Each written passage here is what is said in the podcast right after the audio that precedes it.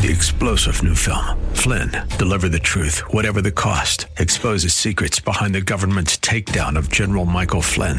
Flynn knew what the intel world had been up to. He ordered the first audit of the use of contractors. This set off alarm bells. He told the truth. He was the most dangerous person for Donald Trump to hire. They had to get rid of Flynn. Flynn, deliver the truth, whatever the cost. Available now. Watch it today. Go to salemnow.com. Salemnow.com.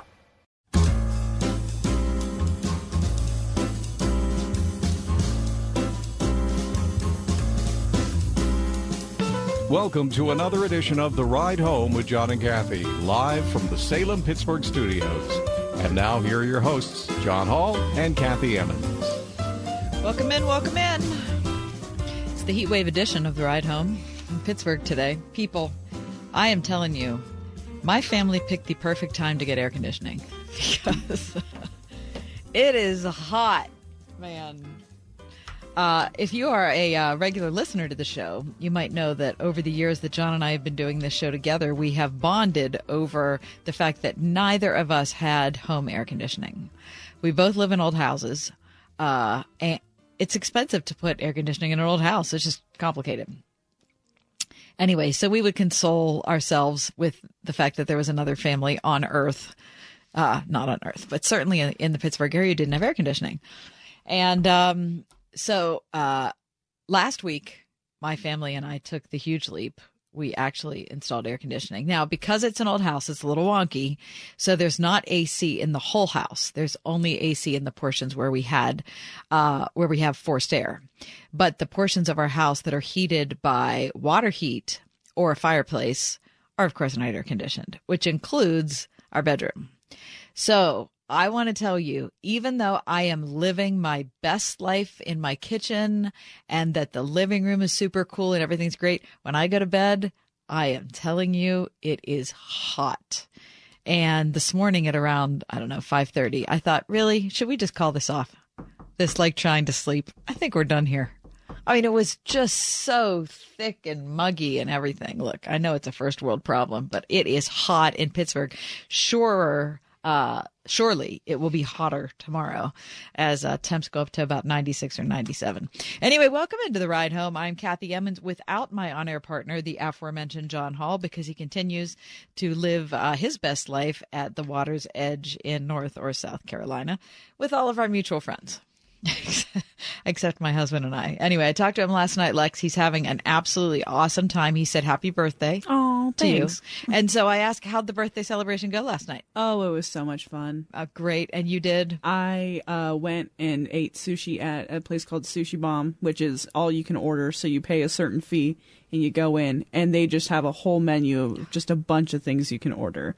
So um, That's awesome. I ate my probably my body weight worth of sushi, uh, and then I went to go see the Barbie movie. Oh, that's terrific. Okay, so we talked about it just a little bit before the show.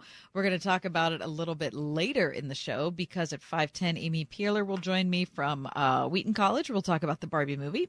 Also, in the 5 o'clock hour, uh, the chief gardener in the city of Pittsburgh, Doug Oster, is back on the show. His particular focus today is the spotted lanternfly. We're going to talk about how much of it there is in the city of Pittsburgh and its environs, uh, what you can do about it, and how he is coping in the giant garden that he has in the North Hills.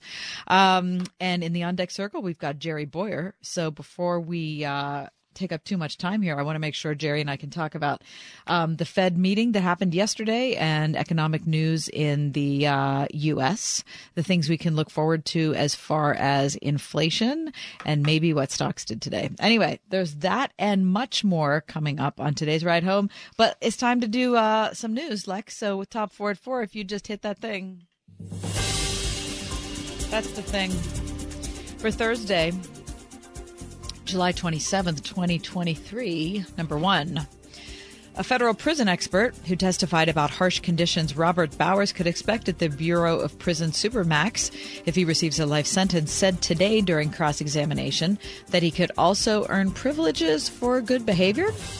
That would mean phone calls, recreation, and out of cell time, or even playing bingo and trivia and making and selling art. Reading here from the Trib today Maureen Baird, who retired as a federal prison warden in 2016, was called by Bowers' defense attorneys to describe the conditions he might face if the jury does not sentence him to death. Keep in mind that a death sentence has to be unanimous. In her initial testimony, which was yesterday, she painted a picture of a solitary life at the Prison Bureau's ADX prison, prison pardon me, in Florence, Colorado. She said that he'd only be out of his cell one to two hours per day, uh, blah, blah, blah. But in cross examination today, she admitted there are step down programs at ADX that allow inmates to earn additional privileges. Baird said during direct examination that based on the religious hate crime that Bowers committed, as well as the widespread media attention his case has received, ADX is the only facility where he could be safely housed. In the entire federal prison system, there are 228 inmates with that classification. Number two, Donald Trump's lawyers met today with special counsel Jack Smith's team as federal prosecutors moved just a bit closer toward bringing an indictment against the former president. This, I know it's hard to keep track of all the indictments, right? This one would be um, his efforts to cling to power after the 2020 election loss. Reading here from the Wall Street Journal. An indictment would open a second federal criminal case against Trump, the frontrunner for the 2024 Republican presidential nomination, under ironically, the administration led by his rival, President Biden. Smith's office is also prosecuting Trump on a separate 37 count indictment, alleging he retained classified government documents at Mar a Lago and obstructed the government's efforts to retrieve them. Number three. Wait do you hear this, Lexi? New data released by the CDC today shows that up to 450,000 people, that's a lot of people in the U.S., have been affected by alpha gal syndrome. Have you ever heard of this? A condition spread by tick bites that causes allergic reactions to eating red meat. Can you believe that? Oh my gosh. These figures mark a steep increase in cases since alpha gal syndrome was first reported in 2008 in Virginia, a group of people had been bitten by ticks, and this is what happened to them. Most cases were identified in southern and eastern states known to harbor the Lone Star tick, whose saliva is linked to this allergy. However, there are also clusters of cases in Minnesota and in Wisconsin. Um, alpha gal syndrome causes issues not just with beef, but also with pork or lamb, or uh, particularly organ meat like liver. Many patients are able to eat products like milk or cheese, although some may need to cut dairy products as well. Allergic reactions typically appear from two to six hours after exposure to alpha gal, and that can range from mild symptoms like rashes to life threatening anaphylaxis. The CDC urges Americans to take steps to avoid tick bites. Now, isn't that crazy? That would ruin my life. oh my god. That's from CBS News. At number four, the Pirates made, which will likely be the first of several trades today. And this one made me sad, you guys. I really like Carlos Santana. You've got to change your evil ways. Anyway, uh, they flipped him to the Milwaukee Brewers for 18 year old shortstop Jhonny Severino, according to the PG. And that is your top four at four. So I was a big Santana fan. He's a great defensive first baseman. Um, anyway, Severino, this new guy, one of the Brewers' two big international signings, uh, a bonus of 1.23 million. Uh, MLB Pipeline ranked him 21st in that class, and he was actually somebody the Pirates already scouted. But it just makes me sad about Santana. He's supposed to be such a great leader in the clubhouse. I mean, everybody seems to really love him, respect him. I thought he was great to have for uh, the Latino players, you know, another Spanish speaker. Anyway, it's just something else for me to be sad about when it comes to the Pittsburgh Pirates. And really, there's such a smorgasbord of things to choose from. Anyway, okay, we're going to take a break, but Jerry Bowyer will be with us in just a couple minutes. We'll talk about the economy, we'll talk about the Fed meeting yesterday, and all sorts of other assorted things with our good friend Jerry. So stay close. The ride home. 101.5 WORD. I'm Donna Cruz. Join Frank Reed and me this weekend for Keep the Faith. The co creator of Chicken Soup for the Soul shares how you have a powerful story. You know more than you think you know because you're God's greatest masterpiece in Ephesians. And once you understand that you're God's greatest masterpiece, you're going to treat yourself different. I hope you can join us for Keep the Faith Saturday night at 10 on 101.5 Word FM, WORD. Attention, your money is now controlled by the U.S. government. Picture a world where your every purchase is monitored, tracked, and controlled by those in power to suppress the freedoms of those they see fit. Hi, my name is Jason Hanson. I'm a former CIA officer and New York Times bestselling author. And right now, I've become very focused on the impending rollout of the central bank digital currency. This is not a work of fiction. It's a terrifying reality looming on the horizon. But there is a bit of good news. I've partnered with Advantage Gold to offer you a solution. They are specialists in converting your traditional assets, like those inside an IRA or 401k, into tangible assets such as physical gold and silver. Don't allow your money to be controlled. Claim your free gold protection kit from Advantage Gold. Call 800 900 8000. 800 900 8000. That's 800 900 8000. Advantage Gold is not an investment advisor or a tax advisor. Call 800 900 8000. I think we can all agree that every moment at Eden shaped us and impacted who we are right now.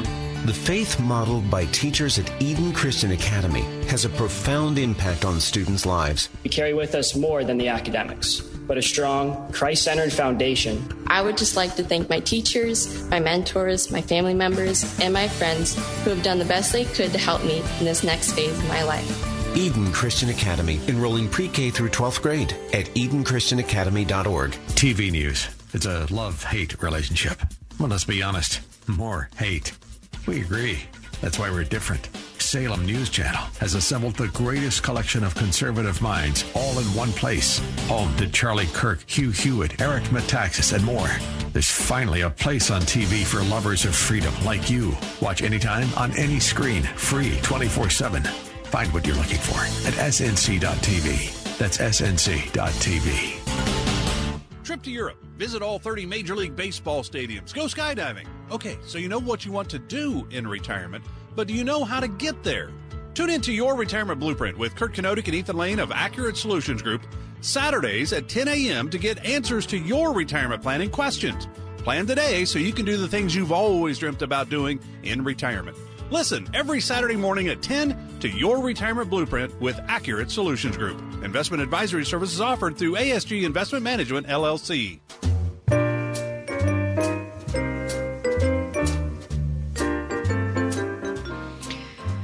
Economic news is something that's easy to come by. But figuring out how that economic news impacts us uh, individually, and of course, what the trends mean for our country, is something that um, I think is more difficult to understand. And that's why I really appreciate the approach of our next guest, Jerry Bowyer. He's host of the podcast Meeting of Minds, author of The Maker versus the Takers What Jesus Really Said About Social Justice and Economics. And he's also an editor at Town Hall Finance. Jer, welcome back. Hey, Kathy, great to be with you. Do you find that often that people want to understand what's going on with their money, but when it comes to like the overall trends uh, in America or internationally speaking, people's eyes kind of glaze over? Yeah, or when they talk about overall trends, they kind of go into a different mode, like talking about politics or Mm, talking yeah. about sports rivalries. Uh, they sort of get into unreality mode. Yeah. Uh, so that everyone has a has an opinion, but it doesn't really matter what it is because we're just kind of on a bar stool talking. Uh, and then when they start thinking about their own money, then they kind of get serious. Um, and you know, some of the great economists uh, of the past um, have you know, kind of made the point that if you want to understand what someone's economics are, um, you have to not say what do they say about economics, but see how they act. So someone might, for instance, decry the profit motive. Uh, they might write books about socialism, but do they give those books away for free? Mm. Well, if they don't, then they're showing by their behavior that they actually do believe in the profit motive. I remember a long time ago, back when I was a radio host, I interviewed somebody, someone who was a woman of the left, uh, and she had written a book about economic royalism, about how corporations and businesses they're like royalty and they rule over the rest of us. And I started to ask a few questions. It wasn't highly confrontational, um, and she got really upset. And on the break, you know, I picked up the phone and she said, I'm hanging up. I'm not doing this interview. None of your people are going to buy my book anyway. Uh, so it's like, well, wait a minute. What do you care whether they're going to buy the book? Right. You, I mean, you know, um, you're, you're, you're a socialist. You don't believe in the profit motive, but of course she did. Interestingly enough, later on that day, her husband called the uh, general manager of the station to complain um, that his wife was mistreated. So I thought, oh, well, capitalism and the patriarchy. so when it really counts, hey. Um, okay, but let me interrupt you for one second. Questions. Let me interrupt you so, for yeah. one second, Jared, because it does seem that in our current culture, people are rewarded or punished more for what they say than what they do. Right. So when you're talking about economics, as opposed to being an economic actor, you're in that game of the social status hierarchy.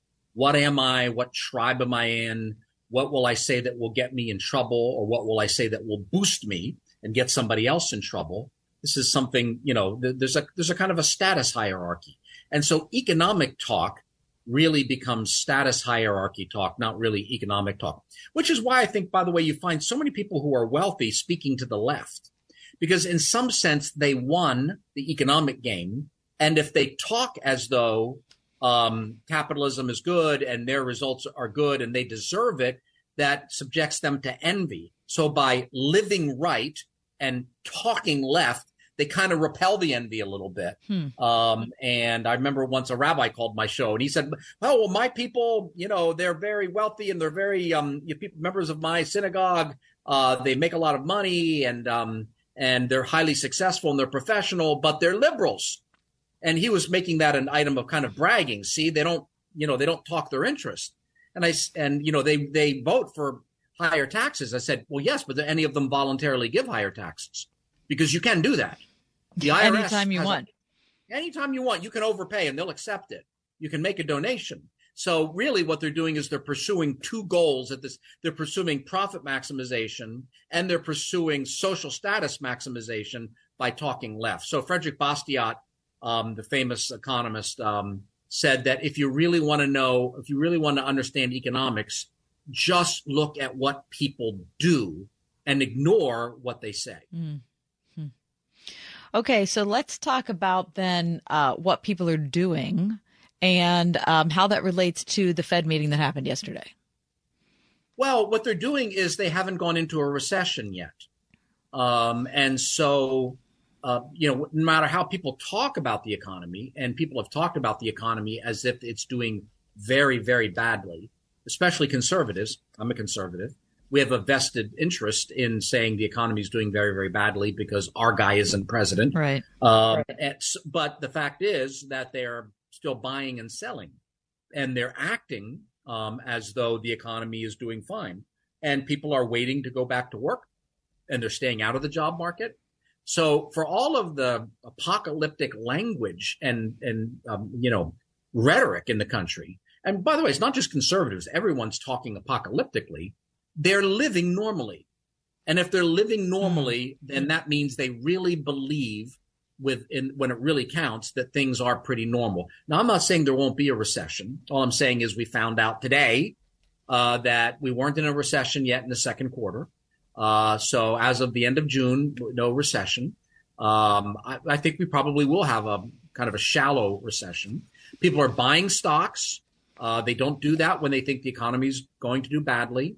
Uh, they're buying tech stocks and growth stocks. So people are acting as though the economy is rolling along. Uh, in, and in terms of buying inflation hedges, they're still buying them. So there's still an elevated risk of inflation. Uh, but what um, are inflation you know, hedges, Jerry?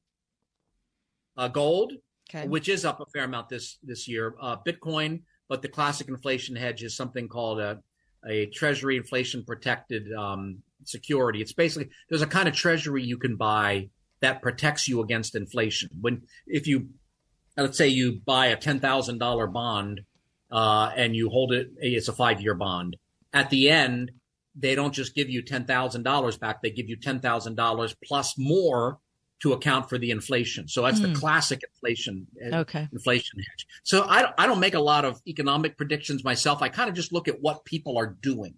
And there I think people are acting as though markets and behavior is acting as though the economy is pretty normal. Um, mm, decent chance of a shallow recession.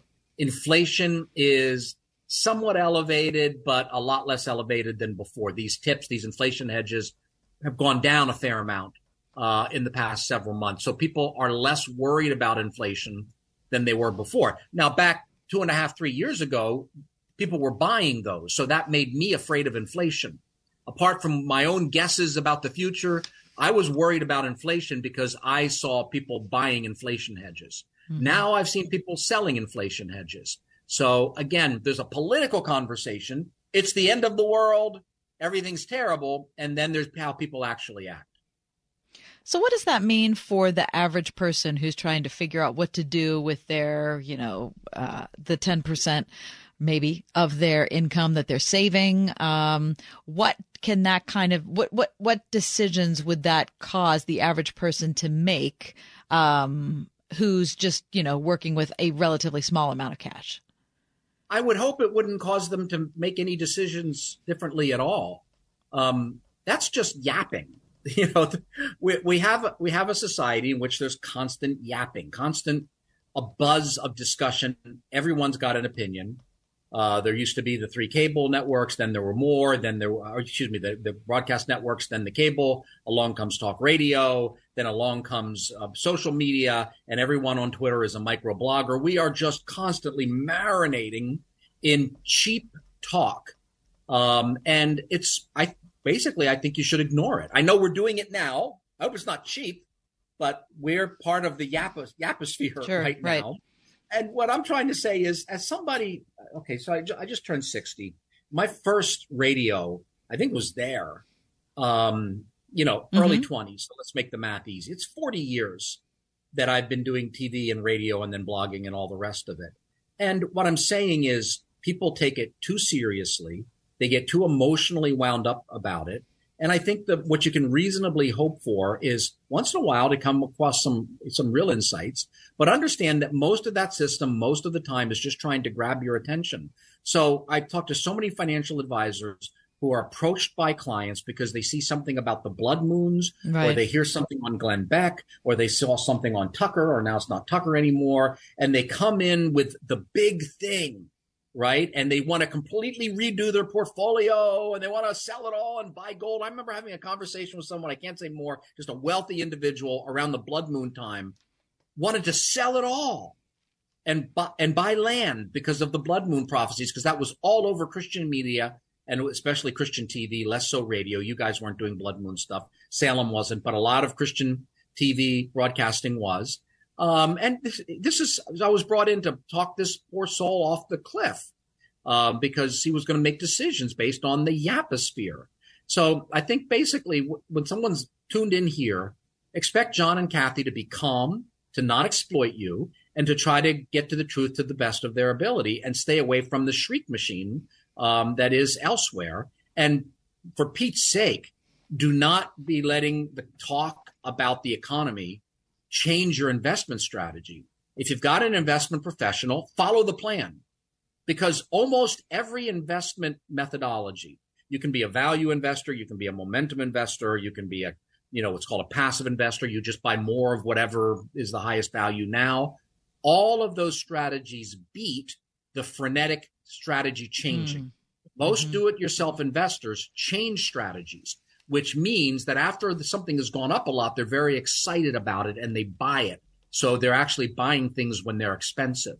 And then they go down a lot and they feel bad about it and they sell it. So they're selling things when they're inexpensive. So they're, they're, see, they're, see, they're contrary. They're going against value discipline. So find a basic reasonable plan. Anything that's in any of the, if there's, if there's a book, of Dummy's Guide for Investing is going to be four or five chapters. Any one of those chapters if one of them sounds right to you, follow that if you're doing it yourself, and then just follow it. Don't mm. change up based on the yap. Um, so, you know, uh, what do I think's going on with the economy? I told you what I think's going on with the economy. I could be wrong, but I would not expect or urge anybody to make any significant or major changes to their investment or financial plans based on what I just said. That's Jerry Bowyer. He's the host of the podcast Meeting of Minds. He also is, as he said, a blogger. He's done tons of TV and radio over the years, and we're always grateful because he joins us here every single month. Jerry, we need to take a break. When we come back, I want to ask you a question. I want to ask why you think Christians are particularly susceptible to like the big drama moment, you know, the, the blood moon or whatever it is. We'll talk about that next. This is Kathy Emmons. John and I are grateful for the encouragement we have from all of our advertisers and especially our friends at Grove City College. Thanks to everyone at Grove City for supporting the ride home. Hi, I'm Olivia, and I'm 11. Some people my age might think water in a basement's pretty cool. Who wouldn't want an indoor swimming pool? But my dad taught me a thing or two about homes. You mean all those times I talked about waterproofing? You were actually listening? Absolutely. I'm like Alexa. Okay, so how does J&D waterproofing protect your home? By keeping water out of the basement so it doesn't compromise the structure of your home. And? By not giving yucky mold and mildew a place to grow. Pretty good. Dad, I wasn't finished. Oh, sorry. And J&D waterproofing can save you money. Do tell. By saving you from having to replace your basement appliances from water damage. I couldn't have said it better myself. Got water problems? Don't cry. Call 1-800-VERY-DRY. J&D Waterproofing. 1-800-VERY-DRY. Attention taxpayers. If you or your business owe the IRS back taxes or have years of unfiled tax returns, the IRS has greenlighted billions of dollars in tax relief to those facing financial hardship through its tax relief initiatives. If you have a delinquent tax problem and possibly facing wage garnishment, liens, levies, audits, or already in a payment plan, you may now qualify for significant relief. Qualifying and enrolling in this program could stop all collections, settle your tax problem, and may even reduce what you owe by up to 99%. Call the hotline at Tax Help USA to see if you qualify and receive your free tax assessment by dialing 800 419 0017. If you or your business owe back taxes to the IRS or state, you can now get the help that you need during these hard economic times. Get your free tax assessment to see what you qualify for by dialing 800 419 0017. 800 419 0017. That's 800 419 0017. Roofing, siding, or remodeling? Want it done right, call doing it right. 724 New Roof. Ask Alexa to play the word Pittsburgh to hear us there. We're on your Google speaker too, plus iHeart, TuneIn, and on Odyssey. 101.5 WORDFM, Pittsburgh. I drive my bus in a busy city. That's why road safety is so important to me. I know that I must slow down and be extra careful when I make a wide turn. Buses need more room than cars. Everyone can help keep our roads safe. Next time you're driving, remember to give buses plenty of time and space to finish turning before driving ahead. Let's all plan to share the road safely. Learn how at www.sharetheroadsafely.gov. Heat advisory in effect late tomorrow morning through tomorrow evening. For tonight, it'll be humid with patchy clouds and a low of 70. Near record breaking highs tomorrow, it'll be humid with clouds and sun, high 93. Tomorrow night, partly cloudy, warm, couple of showers and a heavy thunderstorm, flash flooding and damaging winds possible, low 71. Mostly cloudy Saturday, humid, showers and a heavy thunderstorm, high 83. With your AccuWeather forecast, I'm Drew Shannon.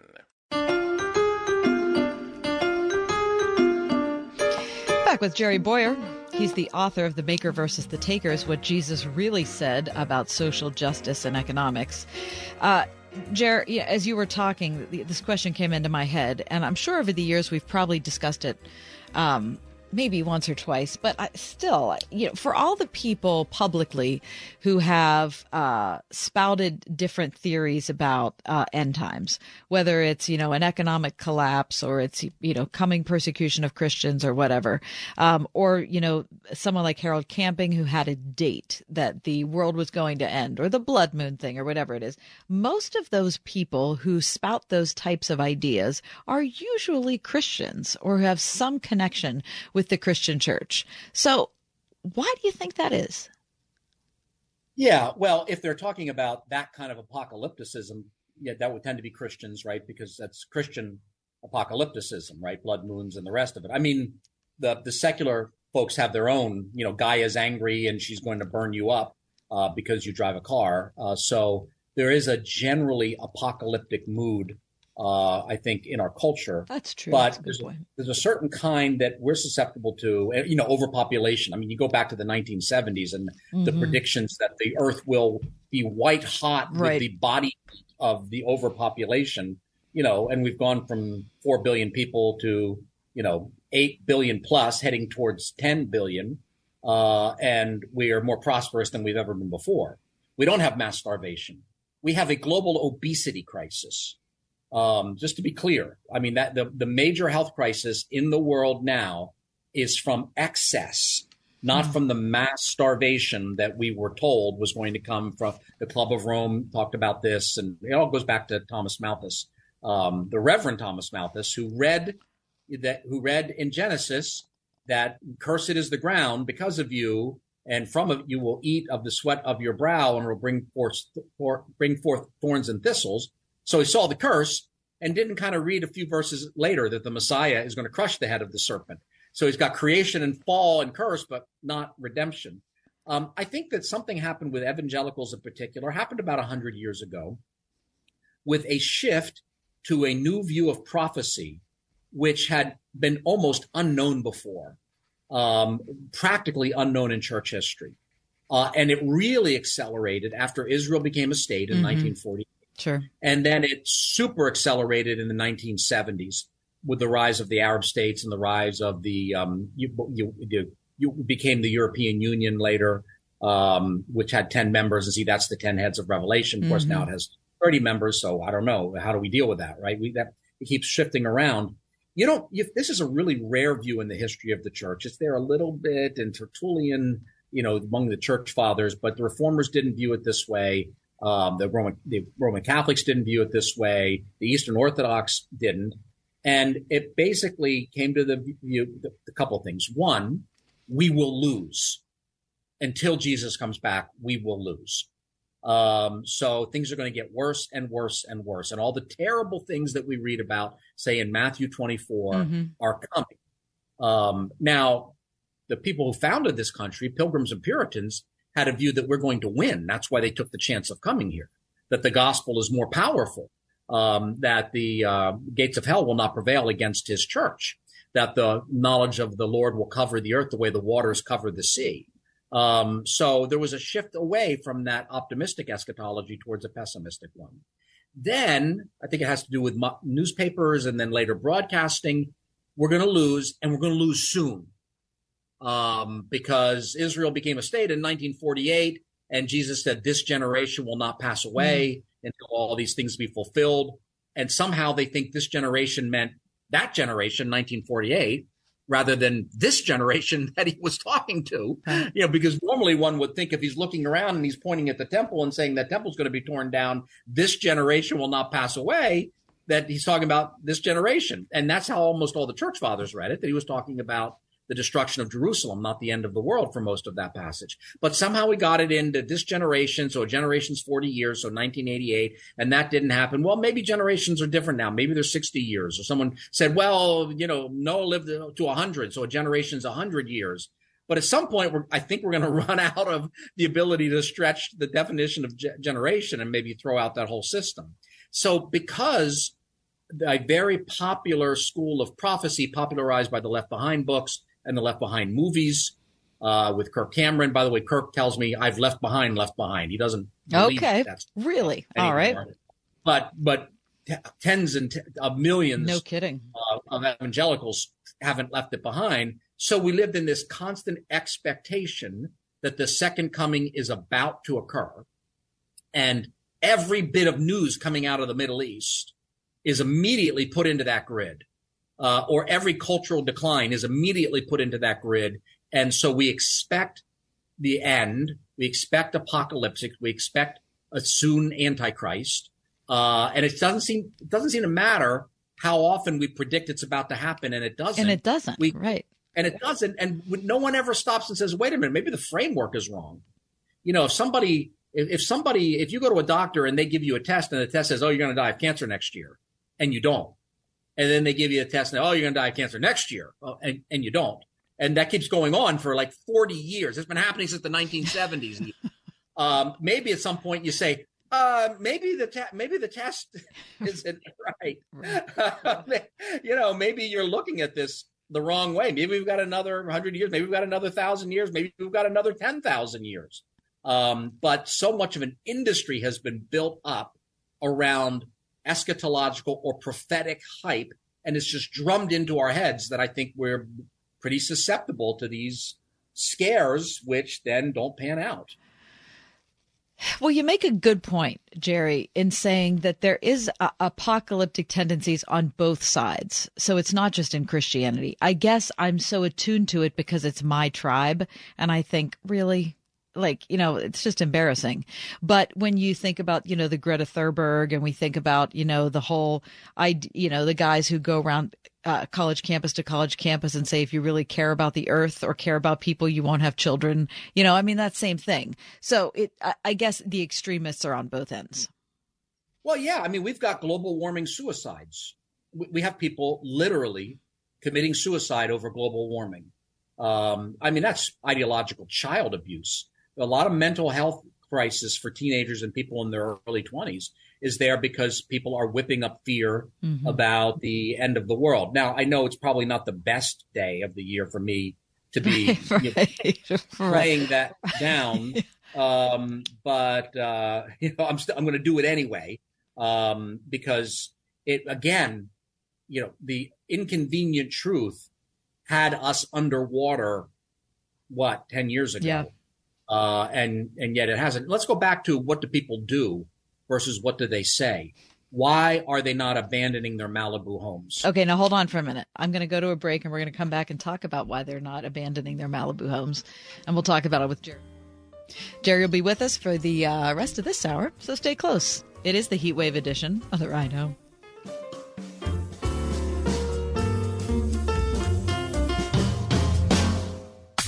101.5 WORD. James is saying it's okay to pray and petition God in the time of suffering. Don't you stop asking God in the times of trouble, but please praise Him with the same intensity and with the same desire, with the same diligence, and with the same persistence when He answers your prayer. Make plans to join Dr. Michael Youssef this week on Leading the Way. Tomorrow morning at 6:30 on 101.5 WORD. The roof was completely gone. All of our memories being wiped away. The rain is what got 20 minutes of sheer terror. You can feel it in your body. I watched the fire move down the canyon. The rumbling of the house. My son started screaming, We're gonna die, we're gonna die. In the name of Jesus, we are not gonna die. At Samaritan's Purse, we bring spiritual and physical aid to hurting people around the world. We go into dangerous situations because in disaster, in disease, in war, Jesus calls us to love our neighbor, to heal the sick, feed the hungry, restore the broken. All who work and volunteer with Samaritan's Purse follow the example of Jesus. We go to serve, not to be served. And we go in Jesus' name. Join us at SamaritansPurse.org.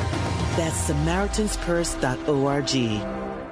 Oil investments involve a high degree of risk and actual results may vary. Oil and natural gas keep going up as the Russia conflict escalates. Get in on the next major oil boom now and help the U.S. with your patriotic investment that can potentially pay you monthly income for up to 20 or more years. That's the sound of a producing oil well and the sound of a smart investment. If you're an SEC accredited investor and have at least 25,000 liquid now, you can take advantage of Encore Energy's projects and a huge tax savings for this year. If you invest in oil and natural gas, you're allowed to write off nearly 100% of your investment in the first year. Goldman Sachs is projecting oil to go up to $100 a barrel, and natural gas is the fuel of the future and trading at record prices. Call 800-287-6691. Encore Energy is a major investor and experienced operator in its core area of operations. Call now and learn how to deduct 100% of your investment and create 20 or more years of potential monthly income. Call 800-287-6691. That's 800-287-6691. Plan now to join Word FM Friday, August 18th aboard the Gateway Clippers Empress for another fabulous dinner cruise. From 6:30 to 9, relax in the company of fellow believers as you enjoy a fantastic dinner buffet, music, and stunning views of the city skyline. The ride home's John and Kathy will be your cruise directors for this amazing night. Don't miss the boat. Last year's event completely sold out. Reserve now at wordfm.com slash dinner cruise.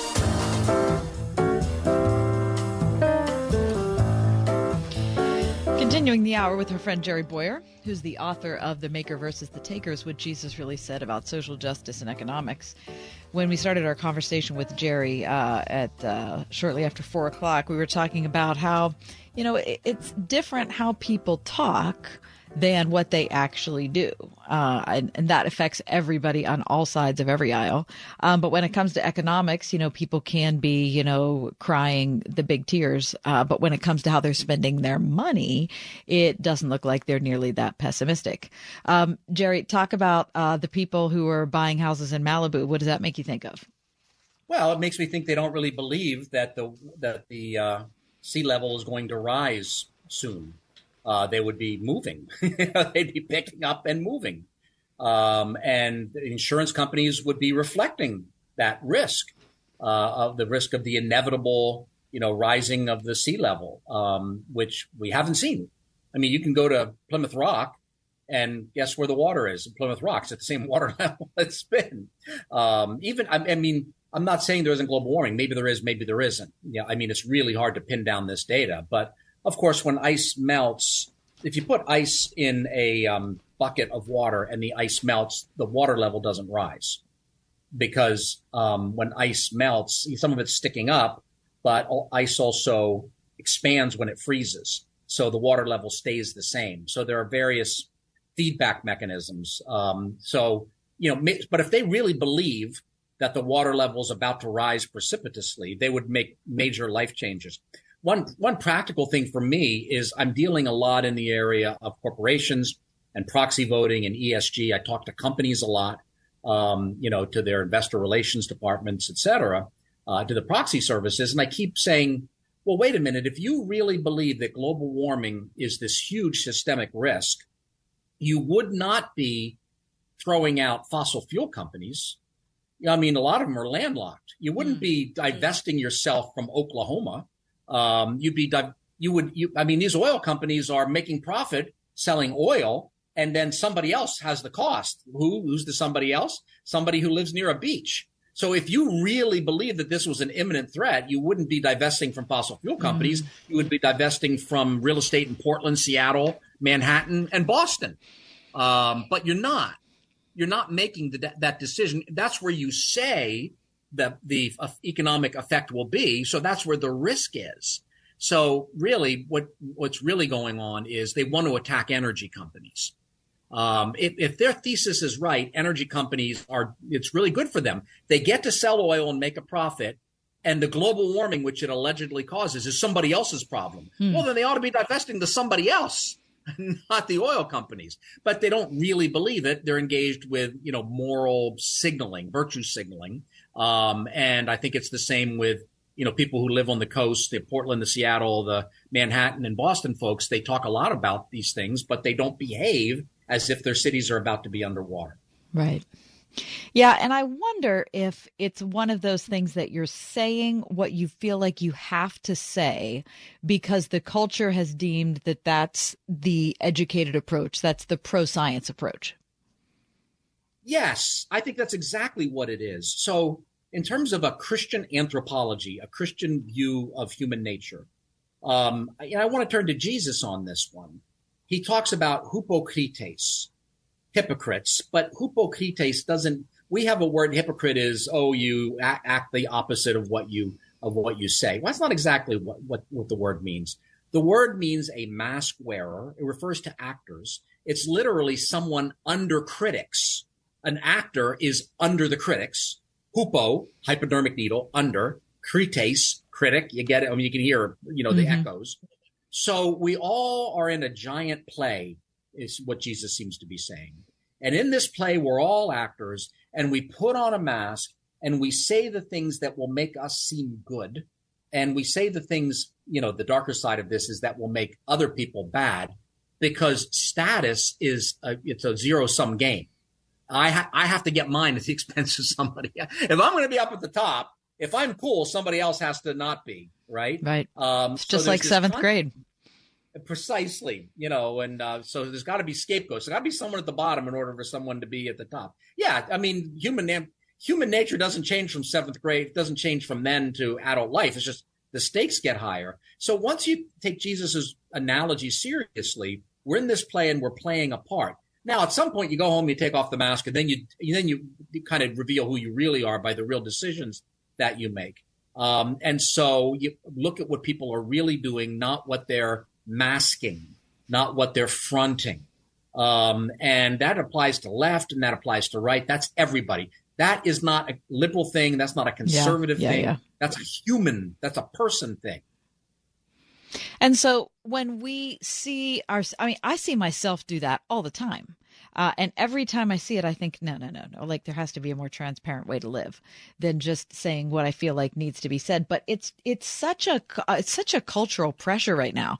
I don't know if it's be, probably because we have such access to technology and access to social media, and there are so many opinions that are just hovering all over us. You think why? Do you think that's why there's there's there's uh, more of a tendency to that? I think that what's happened now is the show is now a global show. So for a long time, there were all these local shows, you know, you and your school, right? Or you in your town when you become a grown up, or you in your neighborhood, right? So you've got this competition for status that's essentially a local competition.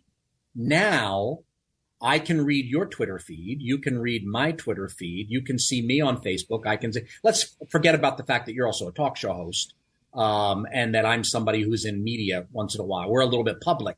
Doesn't matter. That distinction is not really a hard distinction anymore. Everybody's a talk show host, mm-hmm. you know? right? Um, so anybody who's FaceTiming, anyone who's TikToking, anyone can see it all around the world. So there's now one gigantic screen hovering over planet Earth, and there's billions and billions of little shows that anyone can zoom in on at any time, and you can go viral if you do the right thing, meaning usually do the wrong thing, but you do something that's freakish or hits the right nerve. So there's the possibility of being really important. There's also the possibility of doing something really foolish and having your life ruined. So now there's global, global might overstate it, English speaking world, let's say. There's English speaking world implica- possibilities and implications to everything we're doing. So that kind of, it kind of turns up the stakes in some ways. In other words, in other ways, it turns it down because now it's divided over so many people. You know, but you can only pay impossible. attention to so many voices. Exactly. So you know, I mean, you're the Pope, you're the President. Uh, you, I mean, you're super. You're, um, you know, some kind of super. Uh, uh, you're Taylor Swift, whatever. Um, you know, there's a few people who get almost all the attention, and everybody else is just sort of riding in their wake. Um, and I think if Jesus kind of foresaw this, when he gave us the analogy of play actors that were in that play and that people are not what they present themselves as being. Hmm. And he didn't say some of you are not what you portray yourselves as being. This is a human universal. He's the only, he yeah. wasn't, he was really in some sense the only maskless person. Um, and C.S. Lewis comes along and says, what we need to do is put on the mask of Jesus, not the mask of what we pe- think people want to see, but the mask of Jesus. And he said, over time, our faces will actually take on mm-hmm. the shape of Jesus's face. But we have to be imitating Christ, not imitating anybody else. Now, there might be people in your life who are kind of like Christ. So you might say, what would so, you know, my dad was a really good man or my mom was a really good woman. They're Christ like. So what would they do in this situation? So I'm not saying you really literally only imitate Christ because, you know, there are other good people in your life, not as good as Christ. He's perfect and they're, you know, somewhat like him, but imitating the good and essentially ignoring the rest. The problem is good is boring in a world of titillating evil. So true. Um, and so, and true. so it's really hard to overcome the boredom uh, of goodness now, goodness isn't really boring. As you get deeper into it in wisdom, it's thrilling beyond belief. I mean, the, the difference between the, the, the you know the, the excitement of of of true religion of Christianity um, and falsehood is the difference between marriage and pornography. True true faith is like the real thing, but what's grabbing your attention every day in social media and every other place yep. is like the worldview yep. equivalent of pornography. Yeah, that's exactly right. Boy, that's a good word, Jerry. I appreciate that allegory. Never thought of it that way before. We need to take a break. When we come back, we're talking about reading, watching. What's Jerry doing? What's next? Ride Home.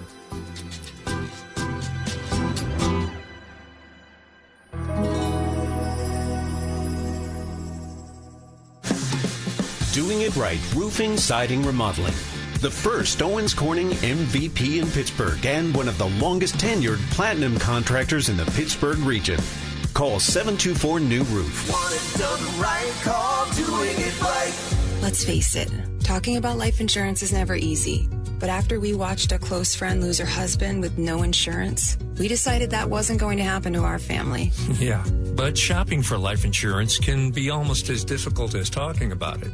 But then we heard about Ethos Life Insurance. They're a new kind of life insurance, built for people on a busy schedule who don't have time for unnecessary doctor's visits, fine print, or hidden fees. You know, who want to keep it simple.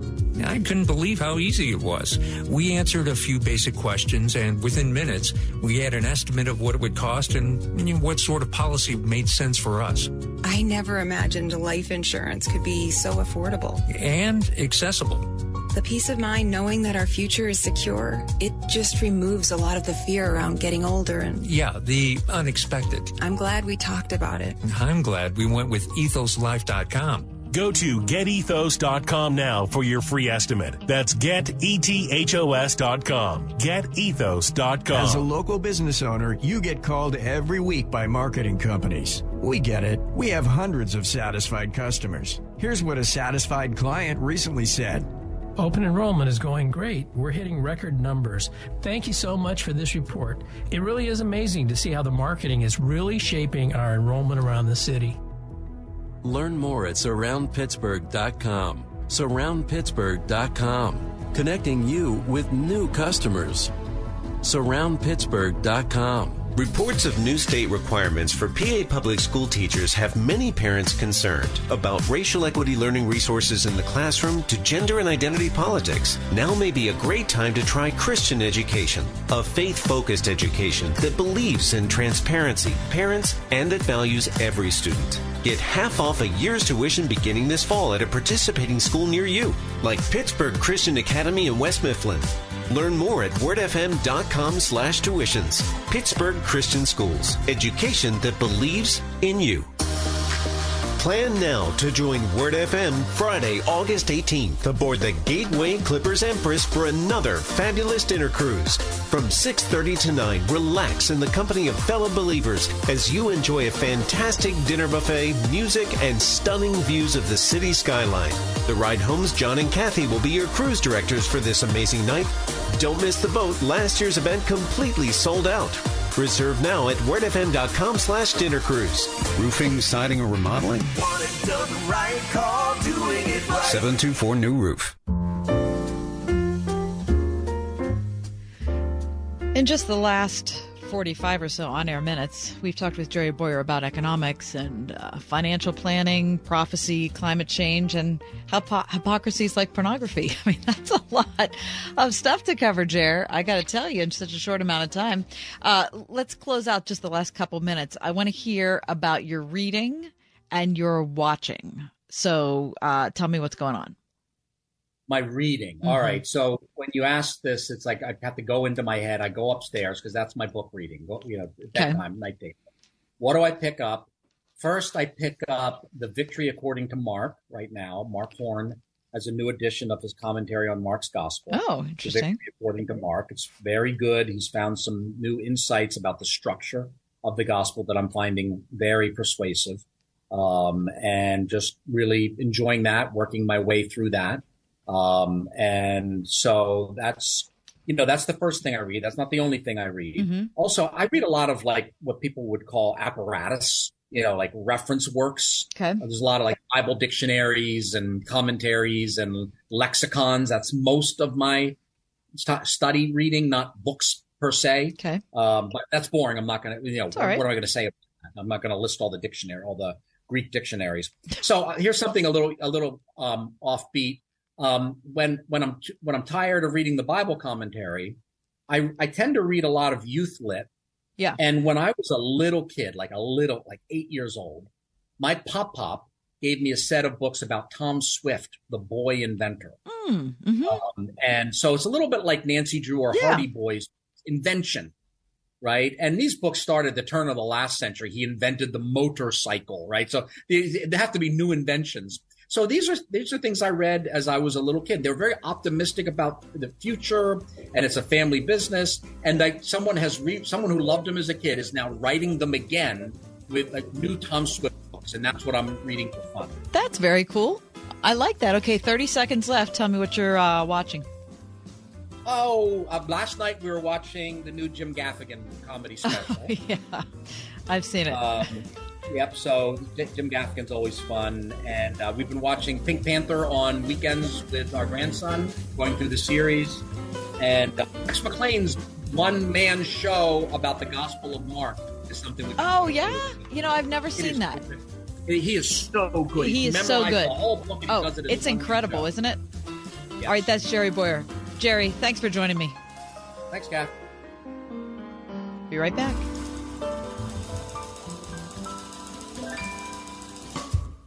We are everywhere on your radio at 101.5 WORD FM Pittsburgh, at wordfm.com, the Word FM mobile app, iHeart, TuneIn, and Odyssey. Pure Talk today.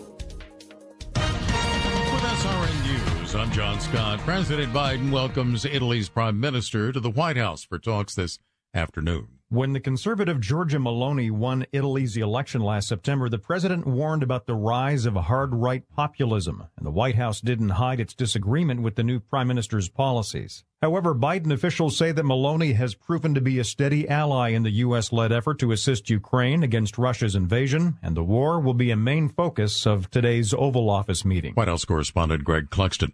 Russian President Putin has told leaders and officials from most African countries his nation is making full efforts to avert a global food crisis, despite concerns that its withdrawal from a deal allowing grain shipments from Ukraine will cause price spikes. On Wall Street, the Dow is down 183 points and the Nasdaq is losing 56 now. This is SRN News.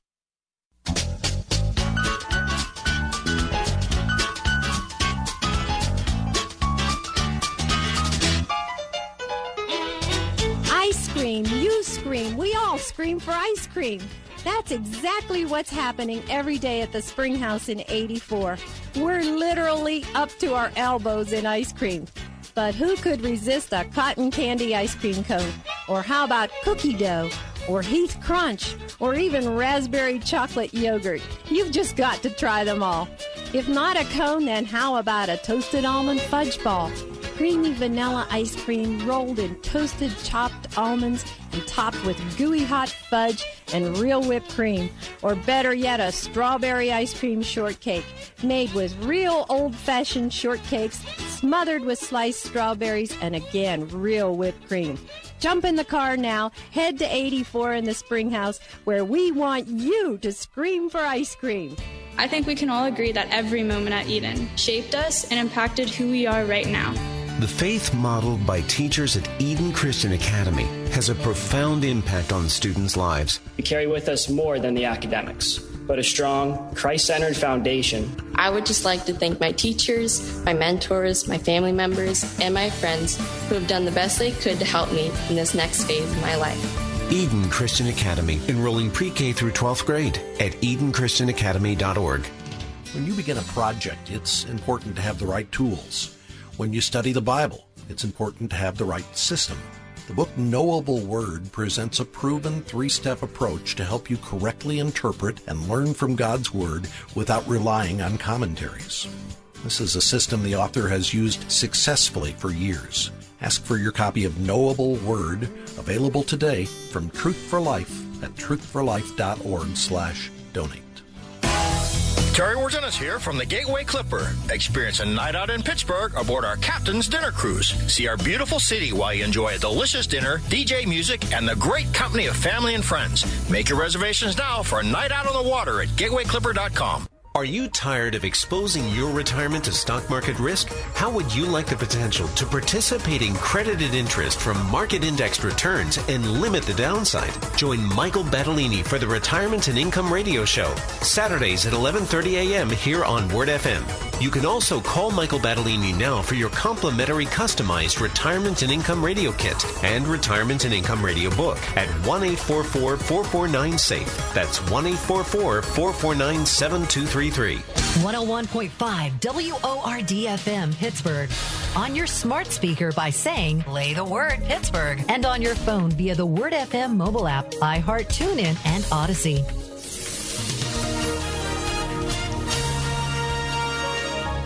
Heat advisory in effect late tomorrow morning through tomorrow evening. For tonight, it'll be humid with patchy clouds and a low of 70.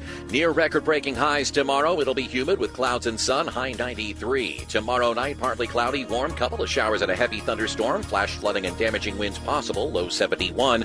Mostly cloudy Saturday, humid, showers and a heavy thunderstorm, high 83. With your AccuWeather forecast, I'm Drew Shannon.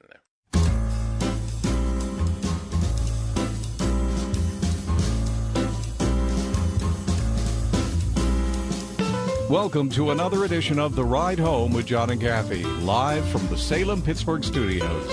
And now, here are your hosts, John Hall and Kathy Emmons. Welcome into the Heatwave edition. It is the ride home. I'm Kathy Emmons in the Word FM studios. On the other side of the window from Lexi Merritt, who is the producer of the program. Lexi, happy to have you here today. Happy day after your birthday. Thanks. The third uh, member of our triumvirate is still vacationing in the Carolinas, so we wish John Hall the best, and he'll be back with us next week.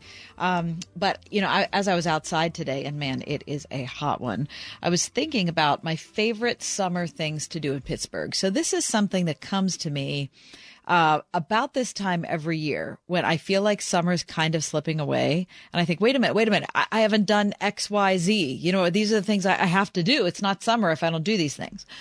So, um, one of them is to go spend at least one evening down at the point at sunset. It's such a beautiful thing to do. And so, anyway, at the end of last week, my husband and I decided, well, we have to do it. So, uh, we went down, we parked in Market Square, and then we walked down um, past what used to be the Hilton at the Point, which now I think is the Wyndham. It's hard to keep track of the changing hotel names.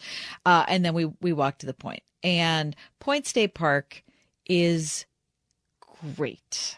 I love it. I love the beautiful fountain. I just, if you've never gone down there at sunset, you just, you have to treat yourself to do it. It's just, it, it's absolutely wonderful. Um, so there are a lot of kids, there are a lot of dogs, there are old people, young people. Um, it was a really beautiful night. It had been hot that day. And so it was like kind of the cool down, that beautiful type of really still evening that happens after a really hot day. Uh, and uh, so I was just sitting there, you, you know, enjoying everything about it. Um, but the one thing that really jumped out at me uh, from that trip, and we we didn't do it last year. Is that true? Yeah, we didn't do it last year. We had done it, you know, each each year before because it's kind of a tradition for us. But Market Square has really changed there's a different atmosphere in Market Square than there was a year ago. Um, and I'm not an authority on Market Square. Uh, I always go down at Christmas for the Christmas market. I always try to grab at least one lunch at Primanti's uh, in Market Square sometime during the year. Uh, so it's not something that, you know, it's not a place I'm at every week. However, it was a marked difference uh, than a year ago. And I want to bring it up on the air uh, simply because I guess it's a call to uh, our city government and also to all of us who live in Pittsburgh uh, to try uh, to figure out what is afflicting um, places in Pittsburgh, like the South Side or like Market Square. Um, being there last Thursday night, uh, the first thing I noticed was that there. I mean, there's there's a large vacancy. The restaurant that used to be Poros on the corner there, uh, right across from Primanti's, which was two other things since Poros, um, but it's empty. So of course that's an issue. Um, some of the other restaurants over COVID have turned over. You know, I get that, of course, um, but it just seems kind of sketch and I, there are a lot of kids down there. I would say I probably saw 30 kids that were between 11 and 14. I mean, 30 kids, that's a lot of kids. Um, loud music. Uh, I'm a huge fan of loud music. I play my own music loud, so I'm not trying to look down on somebody uh, for playing loud music. But putting all those things together, it just made Market Square not feel as welcoming, safe, or cool as it did a year ago. Uh, I don't know what the answer is, but I know that if you don't mention it, you can't manage it. And so I want to bring it up on the air because I love Market Square. Uh, I love the city of Pittsburgh, and I really love being able to go down to the point, um, especially in the summer months. And so, um, I don't know. I guess uh, I'm calling on anyone who's within the sound of my voice to uh, be a part of the solution. I don't know what that is. I don't know what I I don't feel like it's too far gone. I don't feel like oh my gosh, it's a cataclysm. It's not a cataclysm, um, but it could become one if uh, something isn't done pretty soon. So um, for people who want to invest, uh, people who are interested in starting something new in Market Square, I think it would be a great time to do it. Um, and let's continue to support our police, um, those who are committed with their lives on the line to keep us safe. Let's continue to support moms and dads um, who often are uh, at economic disadvantage and trying to be good parents and take care of their kids. Let's support them. Let's continue to urge communication between uh, our city government, those who live in the city, and the churches that are in the city and are there to worship and serve. And uh, I know that doesn't sound very specific, but you know what? It's a start. We're going to come back after the break. Amy Peeler is going to be with us, and we're talking Barbie. Lexi Merritt, our producer, went to see it last night. Amy went to see it too. We'll talk about it next, see what you think. It's the ride home. Stay cool. 101.5 WORD. It's summer in Pittsburgh, but already Word FM is talking about heading back to school. Back to school? If you've ever considered sending your child to a Christian school, but the cost was holding you back, check out the WORD half price tuition deals now at wordfm.com. Send your child to a school that's teaching them the same values you're teaching at home for the full year, but only pay for half. See the complete list of schools now at wordfm.com slash tuitions. It took a panicked run on a major bank to lead to the second biggest bank failure in U.S. history. And Moody's just downgraded the entire U.S. banking system from stable to negative. Just a reminder why many people diversify their portfolios with something tangible, something that doesn't need bailing out, something that can't vanish into thin air. Learn the truth in Swiss America's shocking report, The Secret War on Cash. This all out war against cash is a war against the Constitution, against all freedom loving Americans. You must read The Secret War on Cash. Get your free copy by calling or texting 800 630 1495. That's 800 630 1495. This all out war on cash, digital forms of currency too, is growing daily. So please get and read The Secret War on Cash free to Salem listeners by calling calling or texting now at 800 630 1495. Make sure you mention Salem when you call or text 800 630 1495. On My Pillow's 20th year anniversary with over 80 million My Pillows sold, Mike Lindell and the My Pillow employees want to thank each and every one of you by giving you the lowest price in history on their My Pillows. You'll receive a queen size My Pillow for $19.98. Regular price is $69.98 and just $10 more for a king size. In addition to the special anniversary offer on the My Pillows, you'll also receive receive deep discounts on all My Pillow products, such as bed sheets,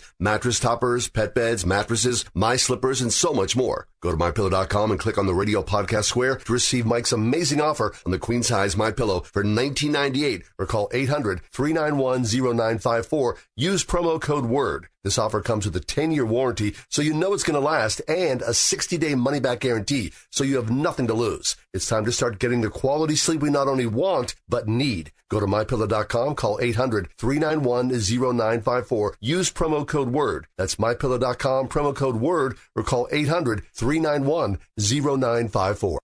Reports of new state requirements for PA public school teachers have many parents concerned about racial equity learning resources in the classroom to gender and identity politics. Now may be a great time to try Christian education, a faith focused education that believes in transparency, parents, and that values every student. Get half off a year's tuition beginning this fall at a participating school near you, like Pittsburgh Urban Christian School in Wilkinsburg. Learn more at wordfm.com slash tuitions. Pittsburgh Christian Schools. Education that believes in you.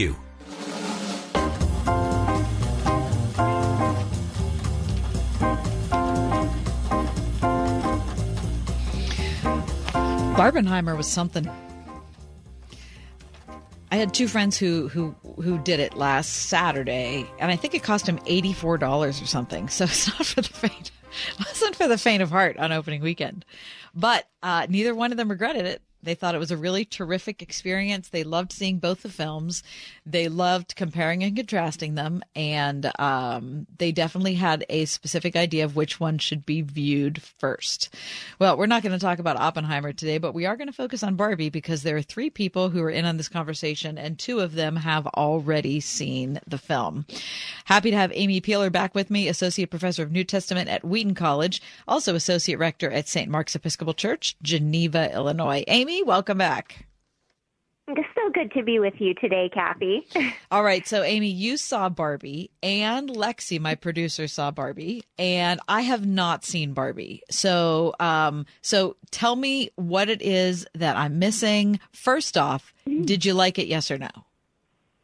Yeah. Oh, wow. That's that's a hard to choose. I'm going to have to say yes on that, Okay. even though that's a complicated yes. But Oh, okay. All right. overall, I think it was net positive. Okay, so complicated, yes, I like that. Um, Lexi gave it an enthusiastic yes. Uh, I, of course, am still a, uh, still a question mark. Tell us what we need to know about Barbie without putting too many spoilers out on the air. Sure, sure. I really think it's a wonderful opportunity, especially for believers, to listen to the cultural zeitgeist. Like, what is the moment? Mm. What are people interested in?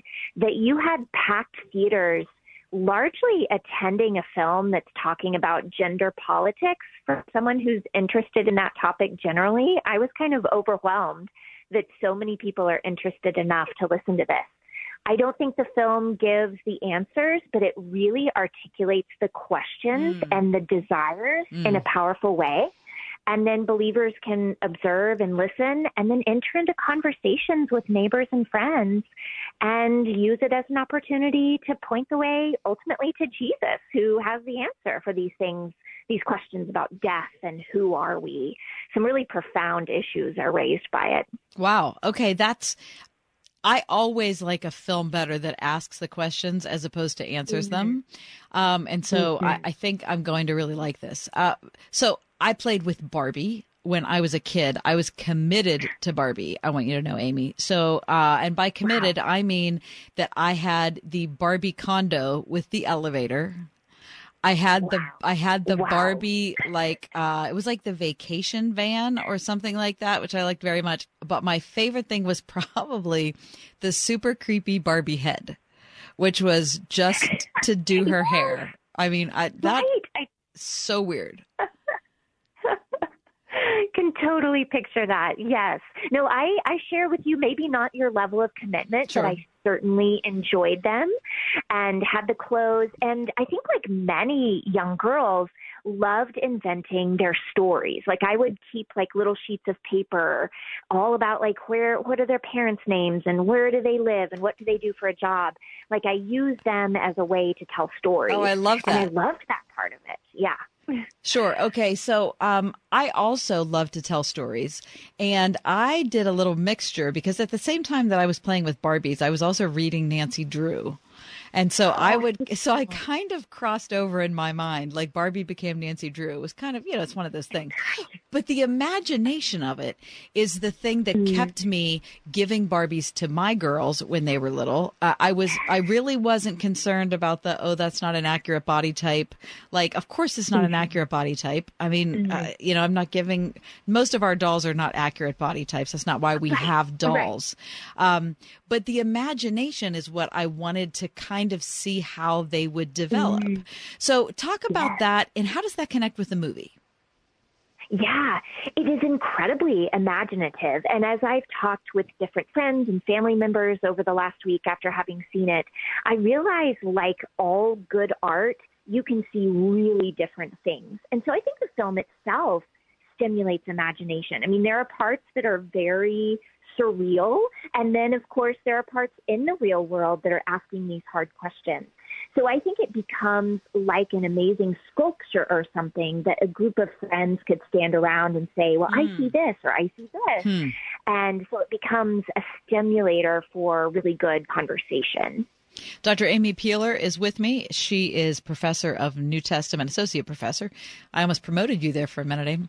Uh, associate. Oh, actually, actually, that's correct. I, I was promoted July one, so so I should have. Uh, we can change that now. How about that? Good for you, my friend. That is awesome. Amy Peeler is professor of New Testament at Wheaton College and has just and has just seen the Barbie movie. Um, I wonder how many professors at Wheaton have seen Barbie. You know, I think a good number because Okay. there's been a pretty active text conversation going around, and a number of us have, and we cannot wait to all get back and discuss it. So Okay. I know my former colleague Beth Felker Jones just pre- posted a really good Substack about it this morning.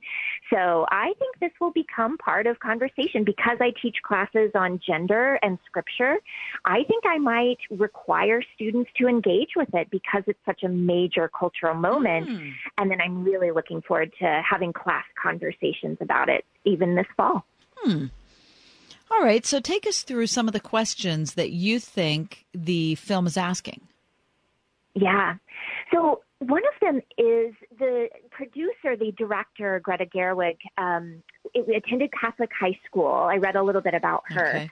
And so she's very much playing with the Genesis narrative. In the Barbie world, Barbies are prominent and first, and Ken is just the accessory. And unfortunately, I think that's how some people have read the Genesis narrative in Christian and Jewish scripture that Adam really is where who matters and then Eve is just his accessory. Now, I don't think that is the best way of reading scripture. I don't think either the Old or the New Testament really asks us to get there, but it's certainly a common misunderstanding. And so to see that script flipped, and what if it was like women were the only ones who mattered and the men had to kind of find their way in the world? It was a really fascinating, again, piece of art to get me to think differently. So I think that's one of the questions that the film raises. Okay. Can there be a world in which it's not men over women or women over men? Can there be mutuality? Can we work together? I think that hunger is articulated in the film, but I don't know that it, again, like you said, I don't think it ever gives the answer. And, and that's probably a good thing. It makes us think. Mhm. So that's one of the major pieces. The second is Bobby, Barbie is really dealing with mortality. And that's why I think the Barbenheimer comparison is actually not just a marketing ploy, but both films are really wrestling with human mortality. What is it that we die, that we create uh, tools that, that manifest death? And she has to make decisions about is she going to live in a immortal, perfect world, or is she going to choose this world of mortality? In my mind, now maybe I'm putting this too much, but it, it totally made me think of our Lord, who was willing to take on human mortality for us. Mm-hmm. Uh, so I think, uh, it, again, it gets to some real human basic needs and desires, even though it's packaged in this kind of fantastical way. Yeah. That's not all that it's about. Okay. Okay, so all of the previews that we've seen on YouTube, I think I've seen about 600 of them because anytime Wow. I go to watch something on YouTube, it pops up, right? Right. Um, and and same with Oppenheimer. Um, it seems funny and silly, um, but everyone I've talked to who's see, who's seen it says it is funny and silly, but also Mm-hmm. somehow in the same film, it's asking these important questions. Right. Oh, I laughed so much. And I'm not sure. At some point, my husband said, You were laughing louder than anyone else in the theater. You were kind of embarrassing me. Because so much of it, like, because I tend to read a lot of gender theory, I felt like everything was kind of things that I care about. And I'm sure there are 10 other people who do. So there's a lot of humor uh, for those who are interested in Yeah. philosophical topics. But then it's very moving. One other thing I haven't mentioned is it has a lot to reflect on on the relationship between mothers and daughters. That's really at the mm. center of the film. a, a mother and a teenage daughter because my oldest, my daughter is 15. I really connected with that. Uh, and so there are moments that I was laughing and there were moments that I was crying in the film. And the, and the whole audience was kind of silent at several points, reflecting on the weight of what was being said. Hmm. So I think maybe I'm shifting here to not a complicated yes, but but a pretty uh, uh, exuberant yes for all the good that it offers. I mean, there are maybe your listeners would be aware of critiques that have come. It's anti-men or it's against motherhood. Mm-hmm. I don't want to delegitimize those concerns, and you know there might be people who see it really differently, but I don't think that's the only interpretation. So my admonition is there's nothing there for believers to be afraid of. Uh, if we can stand in our, you know, solidness of God's revelation, then we can engage with things uh, and not be threatened by them. But I recognize that other people may say, no, I, it really has things I don't want to participate in, and that's fine too. Amy, this is a big question, um, but I'm going to ask it anyway, uh, and you can answer whatever. I just kind of react to it however you'd like. I'm wondering Sure. how you feel. You know, you spend a lot of your life talking and reading about uh, gender, in particularly within a Mhm. Christian context. And so, I guess I Right. want to ask you how you feel like our culture's doing. Like, give us a, a Mhm. report card on how we're doing Wow. dealing with gender, and then I, I want to ask you how you think the church is is doing report card wise dealing with gender. Yeah, yeah. I think in both places, largely, there is a lot of confusion, actually, and there are different kinds of confusion.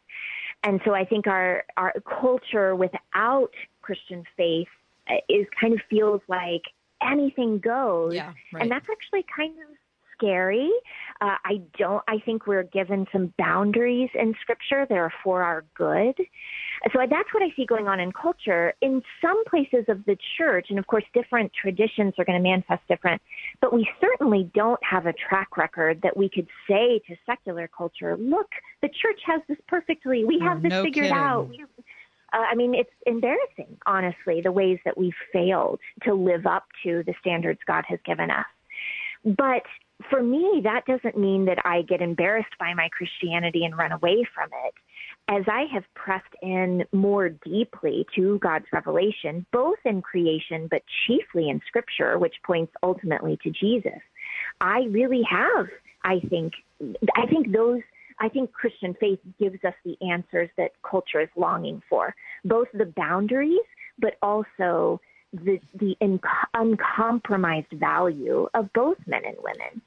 And I, I think the church has an exciting opportunity to rise to the occasion in a, in a moment in which all of America is interested in talking about this and say, you know, our Lord and the, the text of our faith point us to a beautiful picture where we all have meaning and we can all partner mm-hmm. together. Boy, So I, I second that. To kind of get out there and talk to people about it and say, hey, if you're interested in these things, can I tell you about Jesus? Yeah. So it becomes very evangelistic in my mind. yeah, well, you know, it's interesting that you say that um, because I think it's different than people expect who are, might be listening to this Mhm. program because of the way our culture is talking about gender. By hearing like two women talk about gender uh, in regards to the Bible, I, I think the assumption is, oh, these are two libs. Amy and Kath, and they've fallen off the left side of Mhm. everything, and you know they think that that we're going to start, you know, addressing God as mother, and you know, uh, all of those things. We're trying to demasculinize the Bible. Um, I don't feel that way even a little bit. Um, No, but I no. am very intent on trying to look at the Bible for itself and not Yeah. have like 1950s America glasses on Mhm. when I read it. Right. Um, Yeah, So just talk about that a little bit in our last few minutes. Yeah, I think a wonderful place to start with that is to go back to creation narrative because I think that's as I mentioned, you know, this whole is Adam more important than Eve or Eve more important than Adam. The the account that we're given there is that both are created in God's image and that even when Adam is given the job of tilling the garden, the next thing God says is, it's not good that you're alone. I, I have even through the last week of reflecting on this movie come to read that in a slightly, I think, better way. That God lays out what Adam is supposed to do only to be able to tell Adam, hey, you can't do this on your own. and I think that's been reflected in the ideal of the church. I think of 1 Corinthians 11, where Paul says, in the Lord, men and women cannot be separate from one another. So I don't see that as any kind of imposition, liberal imposition on Scripture. I see that the questions that culture is asking helps me to actually focus on the what the Bible has always said, mm. uh, pointing to the God who created us uh, in love and for good purpose, both men and women. That so is really good. I don't think yeah. you know what? I think that's are we reading scripture within the grain that it's pointing us? Yes. And that's what I want to be looking for. Amy, I wish we had more time to talk about it, but we are done time wise. That's Amy Peeler, professor of New Testament at Wheaton College. Amy, thanks for joining us again today. Always good to be with yeah. you, Kathy. I look forward to the next time. Yeah, me too. It's Amy Peeler. Coming up next, it's the gardening guru, Doug Oster. Stay close. I sat through probably my 40th Memorial Day parade recently, but on this particular day, I was kind of being a negative Nelly. It was scorching hot. There were a zillion people fighting for the same four parking spots. And no disrespect, but there were a lot of clowns. See? Negative Nelly. But as I sat there all embarrassing like, I was hit smack upside the head with a big dose of perspective. As our veterans marched by and as thousands of people stood to our feet and gave the incredible men and women the thank you they deserve. And reminded me, I've got nothing to be negative or Nelly about. It's Ryan from United Faith Mortgage. And veterans, you should know that the government offers you some significant advantages on new home purchases and cash out refinances. Things like 0% down on purchases, no PMI, and the ability to cash out a higher percentage of equity than most. If you're curious, it would truly be our honor to try to help at United Faith Mortgage. United Mortgage Corp, Melville, New York. NMLS number 1330. Pennsylvania Department of Banking and Securities. Mortgage lender license 22672. If you're a business owner, imagine getting up to $26,000 per employee. There's still time for business owners to file for the Employee Retention Tax Credit Program. This program is for business owners who continue to pay their W-2 employees during the COVID pandemic. Many businesses qualify and simply do not know it. All business types and industries may qualify. You can claim the credit even if you received a PPP loan. This is a cash payment and not a loan and can be claimed now. The license CPAs and tax professionals at DH Tax and Consulting have been serving business owners across the country for over 15 years. The best part is that until you receive your cash payment, you don't pay us a dime. Our tax credit specialists are available now at 833 ERC file, and your tax payment estimate is quick, easy, and free. That's 833 ERC file to qualify you and your business for up to $26,000 per W-2 employee for free federal aid. Call us now at 833 ERC file. That's 833 ERC file. Trip to Europe. Visit all 30 Major League Baseball stadiums. Go skydiving. Okay, so you know what you want to do in retirement, but do you know how to get there? Tune into Your Retirement Blueprint with Kurt Kenodic and Ethan Lane of Accurate Solutions Group, Saturdays at 10 a.m. to get answers to your retirement planning questions. Plan today so you can do the things you've always dreamt about doing in retirement. Listen every Saturday morning at 10 to Your Retirement Blueprint with Accurate Solutions Group. Investment advisory services offered through ASG Investment Management, LLC. Listen on your smart speaker at wordfm.com, the Word FM app, iHeart, TuneIn, and on Odyssey. In your car or at home too at 101.5 WORDFM, Pittsburgh. What kinds of questions will your kids ask today? Why do we go to church? Uh, what? Do animals go to heaven? Well, can I get a laptop? As a parent, you need solid answers now because it sure doesn't get any easier the older they get. Can I get a tattoo? Well, let's discuss this with mom. Focus on the Family can help with biblically sound parenting advice for families of all ages and life stages. Visit our parenting forum at focusonthefamily.com today because if you don't answer their questions, who will? Heat advisory in effect late tomorrow morning through tomorrow evening. For tonight, it'll be humid with patchy clouds and a low of 70. Near record breaking highs tomorrow, it'll be humid with clouds and sun, high 93. Tomorrow night, partly cloudy, warm, couple of showers and a heavy thunderstorm, flash flooding and damaging winds possible, low 71. Mostly cloudy Saturday, humid, showers and a heavy thunderstorm, high 83. With your AccuWeather forecast, I'm Drew Shannon. I was out uh, getting some herbs yesterday and I saw the very first spotted lanternfly in my yard. Now I know I'm probably way behind most. I mean, I, everybody's shocked that I this is the first one I've seen, but for some reason, I guess I was living in a good pocket for a while, and of course it's shot. Um, but to talk about that, it's you know, it's not something that's just kind of a, a funny little bit of conversation. It is a pending crisis uh, when it comes to what the spotted lanternfly eats and what it means for the ecology in our area. So there's no better person to talk to about that than Pittsburgh's gardening guru, Doug Oster. You can find more about Doug at dougoster.com. Doug, glad you're here. Glad to be here. Uh, first words are don't panic. Okay. Okay? Don't panic. Uh, we're getting a lot of new research on these pests. Uh, and, and before we even get started, do not make some kind of homemade recipe that you find online to deal with this insect. That's not the right way to do it. Um, there's lots of things, and we'll talk about what to use that are organic, that are effective, and can deal with this infestation. Uh, so the good news, right off the bat, I interviewed a entomologist from Davey Tree, and he had this great uh, new information that many pests like this, sucking insects, they're called, they have like a little pump inside them that can suck out what they want from a plant. Okay. A spotted lanternfly cannot. Mm. And so it relies on positive pressure from the plant. That means that they can't feed on everything, okay? They're going to have some specific things they're going to be after.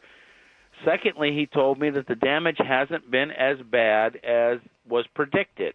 Okay. Uh, they're, and then he said they're just gross. Okay. and so they make this thing called honeydew, which is disgusting. It's basically what comes out of them, and that that is the part that is is actually pretty terrible because as the adults uh, are are coming out right now, right now we're in what what are called the nymph stages, and one of the questions people have had is why does it look different? Because they start black, and then they turn orange, and then it turns into a winged, what looks like a winged insect, and that's what this this certain insect does. It molts into these different what are called instars or stages. Mm. And so when it gets to that big stage, the adult, which is next, that's when we see a lot of honeydew, and that that can be problematic for trees that they're on. And they're they're not a flying insect; they're what we call a leaf hopper. And so anybody who's tried to kill a nymph knows that that thing can jump about Yeah. three feet real quick. So here's what we're using to control. And these are safe things for you, safe for the kids, the pets, and for people who live downstream, and they are very effective. The the the thing we don't want to do is we don't want to just dose them with some broad spectrum pesticide because it's going to kill, Kill all the other stuff, all the good stuff. Okay, we can deal with this. So you spray it right on the bug, and it doesn't jump off because you're you're spraying from you know two feet away. One of them is called insecticidal soap, and get the get a spray bottle from the nursery, garden center, or hardware store. Don't mix up your own because it hasn't been tested uh, with your plants, and and it could affect other pests. And you spray that insecticidal soap or something called horticultural oil or something called neem oil. These three things. Now, it doesn't kill the pest like instantly, but as soon as that pest has this spray on there, it's doomed. Okay, Okay. it takes a while. You know, like the horticultural oil basically suffocates the pest. I had a, a rose that was just covered with them, and I used that horticultural oil. And I went up there this morning. There's not one of them left. Really? Yeah, and so th- this actually works. Now I know though that there are people that have thousands of them. Yeah. You know, and and the they're closest usually to a rail line. They're moving from the east, started in Berks County, uh, Pennsylvania, eastern Pennsylvania, and moving west. I think they were found in 2014. And they're moving west, and they're doing that through the rail lines. And their favorite thing to be on is called Tree of Heaven. And Tree of Heaven is a weed tree. It's an invasive. It's one we don't really like. And I was out at a property, you know, doing a garden consult, and they wanted me to point out the Tree of Heaven because they wanted to take the Tree of Heaven out. And I said, that's not the idea. The idea is if you got a tree of heaven that's a hundred feet away, keep it, and that's your, what we call a trap crop. Oh, okay. That's that's going to be the thing that the lanternfly is going to want more than anything because again, it has that positive pressure that when they stick that little thing in there to try and get what they want out of that plant, the pressure of that uh, stem is going to release that fluid that they want. And so, it, don't just take down all your tree of heavens.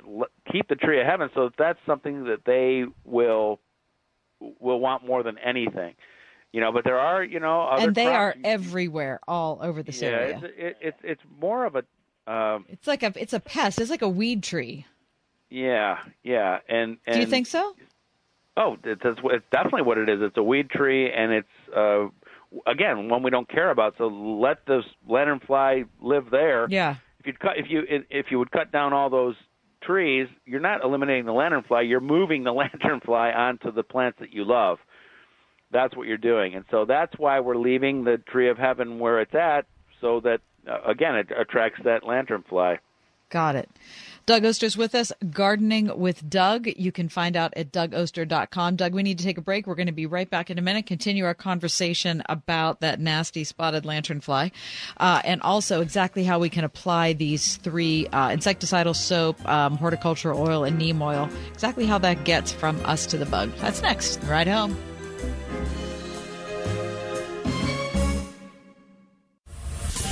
One hundred one point five WORD. Join us when Chuck Swindoll presents an uplifting study in 2 Peter. I've heard people say, Well, I love a lot, I just don't show it. That's a funny kind of love. What if God did that? I love this world, but I just prefer not to show it. So it doesn't make sense. This topic and more when Chuck Swindoll presents his study of 2 Peter called Conquering Through Conflict.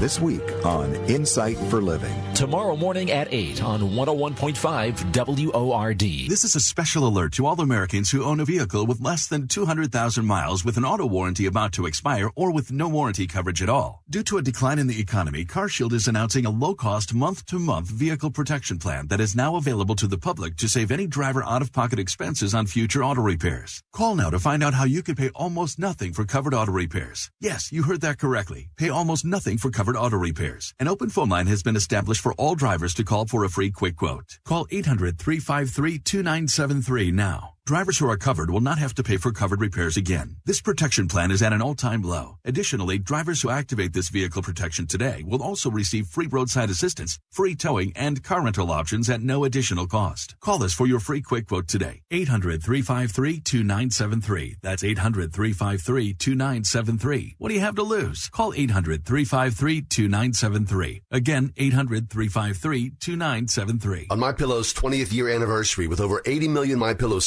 Mike Lindell and the My Pillow employees want to thank each and every one of you by giving you the lowest price in history on their My Pillows. You'll receive a queen size My Pillow for $19.98. Regular price is $69.98 and just $10 more for a king size. In addition to this special anniversary offer on the My Pillows, you'll also receive deep discounts on all My Pillow products such as bed sheets, mattress toppers, pet beds, mattresses, my slippers, and so much more. Go to mypillow.com and click on the radio podcast square to receive Mike's amazing offer on the queen size My Pillow for $19.98 or call 800-391-0954. Use promo code WORD. This offer comes with a 10-year warranty, so you know it's going to last, and a 60-day money-back guarantee, so you have nothing to lose. It's time to start getting the quality sleep we not only want, but need. Go to mypillow.com, call 800-391-0954. Use promo code WORD. That's mypillow.com, promo code WORD, or call 800-391-0954.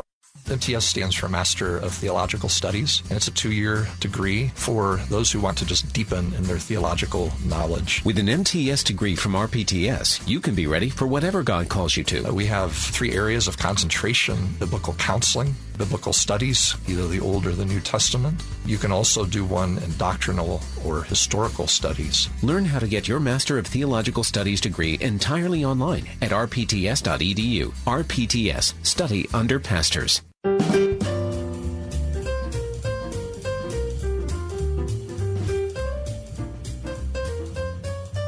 We're back with Doug Oster. Doug joins us regularly on the program. He is Pittsburgh's gardening guru. Editor of Gardening with Doug at Doug Oster, O S T E R dot com. Okay, Doug, so talk to me about uh, these three treatments for spotted lanternfly. You said insecticidal soap, horticultural oil, and neem oil. You should all buy them in the nursery, not some crazy recipe for it that you find on Facebook. Um, Uh, you yeah, put that. Ca- Kathy, yeah, go ahead. just, just let me tell you that these homemade recipes that are coming out are are are crazy, and uh, it's it just it makes no sense. Use something that's been scientifically tested. We we know they work. So go ahead. I'm sorry to interrupt. Oh, it's okay. Do you put it in a spray bottle?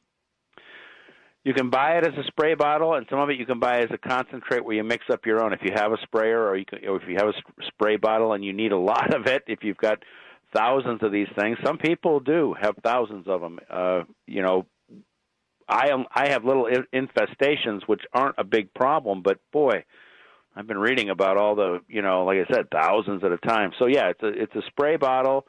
Uh, if you had thousands, you'd probably want to have like a pump sprayer, and you can get further away. That gets on them, and they're they're done for. There's one more thing that we're using, but you have to be careful with it. Again, it's organic, and it's called diatomaceous earth, and it's like a dust. Uh, and on the microscopic level, it's very sharp. Use it for all sorts of insects, ants, and anything crawling. And you just you just kind of uh, sprinkle it onto the plant where where they're at, and when they if they walk through it, the that microscopic, you know, sharp part pierces them, and then they're just they're done for. But if you do if you're going to use diatomaceous earth, you must wear a mask. Not that it's a poison, but because it's sharp on that level, it Hmm. can ir- irritate your n- nasal passages. Uh, I use that a lot. You know, when people tell me they have, especially like ants around the house, just I say put a little diatomaceous earth down. Every time it rains, you have to reapply. But for our other liquids, for the neem oil, the horticultural oil, and the insecticidal soap, and they all work about about as effectively as each other. It's yes, spray bottle or some kind of you know pump sprayer. You know, I have a pump sprayer because I'm you know spraying different things for trees and such, and that can get it on them, and it has to get on the pest itself. And again, it's it's safe for us. That's the most important thing. Uh, you're you're not going to, you know, good bugs, mammals, uh, the the dogs and cats. They're not going to be adversely affected. Okay. And for people who were just joining us, um, who weren't with us in the first segment, uh, these are three treatments for the spotted lanternfly, but you have to spray it actually on the bug. I'm right about Yeah. that, correct? Okay. Right, and and the ones we're seeing now are just like little crawling insects that are right about right now are getting to that adult stage where they're going to be about an inch long and have wings, and they're they're the problem, Kathy, is that they're beautiful. Mm-hmm. When they're when they're adults, they're beautiful and they're colorful, and th- those colors are telling predators, "I'm poisonous," even though they're not. That's a trick that nature uses, and we had a problem with people not wanting to kill them because they're beautiful. Uh, if you see a, a spotted lanternfly, you're supposed to report it uh, to Penn State. You can just get online and see how to do that, and you're also supposed to try and kill it. That's the idea.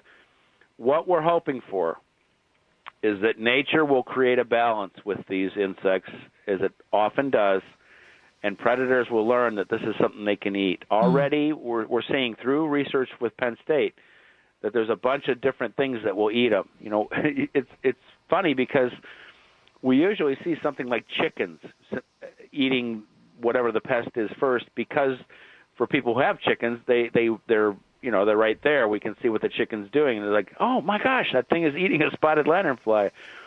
That tells us that other birds that we you know we can't see all the time, they're finding them and they're going to eat them, and we're not going to get rid of the spotted lanternfly ever, probably, but we're hopefully going to get it under control to where it's not that bad of a problem. That's the idea, and that's the hope anyway, with the research we're seeing right now. But this is very new, and and we're we're learning as we go. Okay. Doug Oster's with us. Doug, let's switch our attention to the hot summer garden because that's what I'm calling mine. it's very hot out there. Some of the stuff in my garden is just outperforming any of some of my like my my most generous expectations, and then some things have just completely crashed and burned. Uh, so, talk about what we can expect at this time of the summer.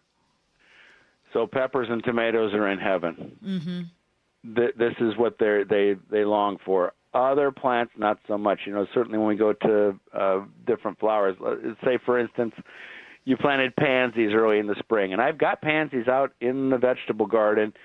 They're looking pretty good, but they just they can't, you know, Yeah, they can't sure. stand this intense heat. Luckily, we're getting some rain here and there, even though it's in the form of some scary storms. But if your garden's not getting rain in this heat, water is everything, uh, and fertilization, especially when we're talking about our containers. You know, most containers are filled with these plants that love warm weather, but if it dries out, you're going to be in trouble. And so, water and fertilize these contain anything you have in containers, because these long days and this this heat is, uh, you know, the plants are eating up all those nutrients that are inside those containers. They've probably already eaten up all those nutrients. And so, a good fertilization, liquid organic fertilization, and making sure they never dry out is going to go a long way to having a great garden. And so, Kathy, I'm I'm like you. There, I've got so many plants. It's like a jungle out there Yeah. right now because Yes. of this this warm weather. But I'll tell you what, a day like today, you're not going to get me out there except to run from the kitchen to the pool. Okay, what about time? I'm not doing any. I'm not doing any gardening today. I don't blame you. I don't. You're not going to see me out there either, my friend. What about time of day for watering? Does it matter? Yes, always in the morning if you can do it. Now, here's the caveat on that. For, to be, you know, for it to be perfect, we want to do it first thing in the morning. We want to soak the plant at the bottom of the plant. Plants that are growing in the soil only need to be watered once or twice a week, and that's if we don't get rain. And to to tell if they need water in the garden, you go out there and you just you push your finger down as far as you can in that dirt. If you have dry dryness there, there you need water. If it's moist, don't worry about it. But it's better to get water on the plants than not have water on the plants if they're dried out. So if it, it has to be later in the afternoon, all we want to happen is we want these leaves to dry out if possible. You know, uh, tomatoes are very susceptible to fungal issues, and when you have this humid weather, Yeah. and they're wet all night. You know, we got a, a thunderstorm here in Ross Township last night at like you know three in the morning.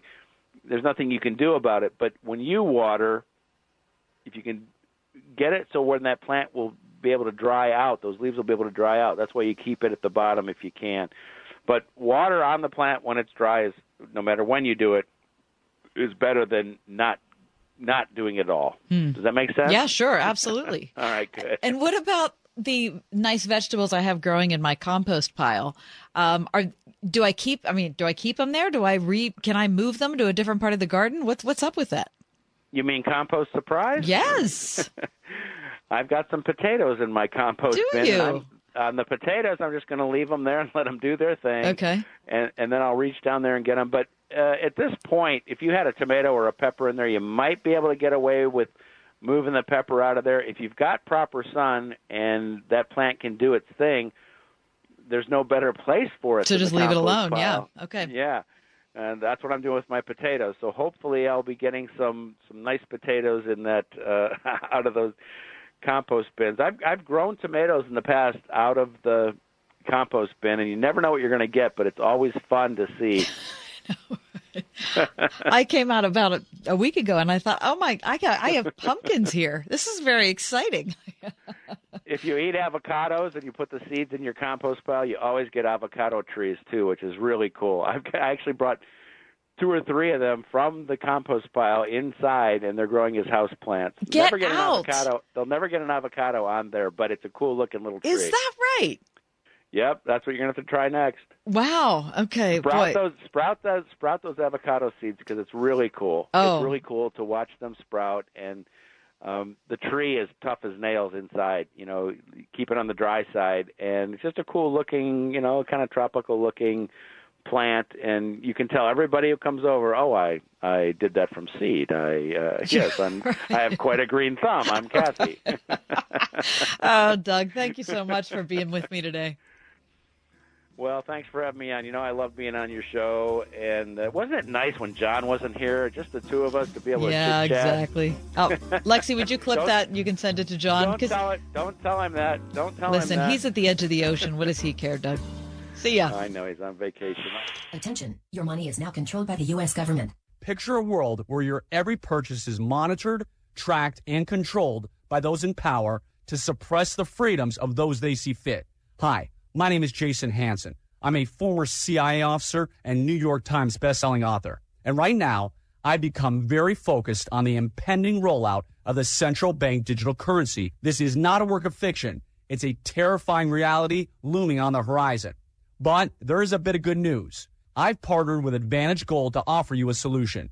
They are specialists in converting your traditional assets, like those inside an IRA or 401k, into tangible assets such as physical gold and silver. Don't allow your money to be controlled. Claim your free gold protection kit from Advantage Gold. Call 800 900 8000. 800 900 8000. That's 800 900 8000. Advantage Gold is not an investment advisor or a tax advisor. Call 800 900 8000.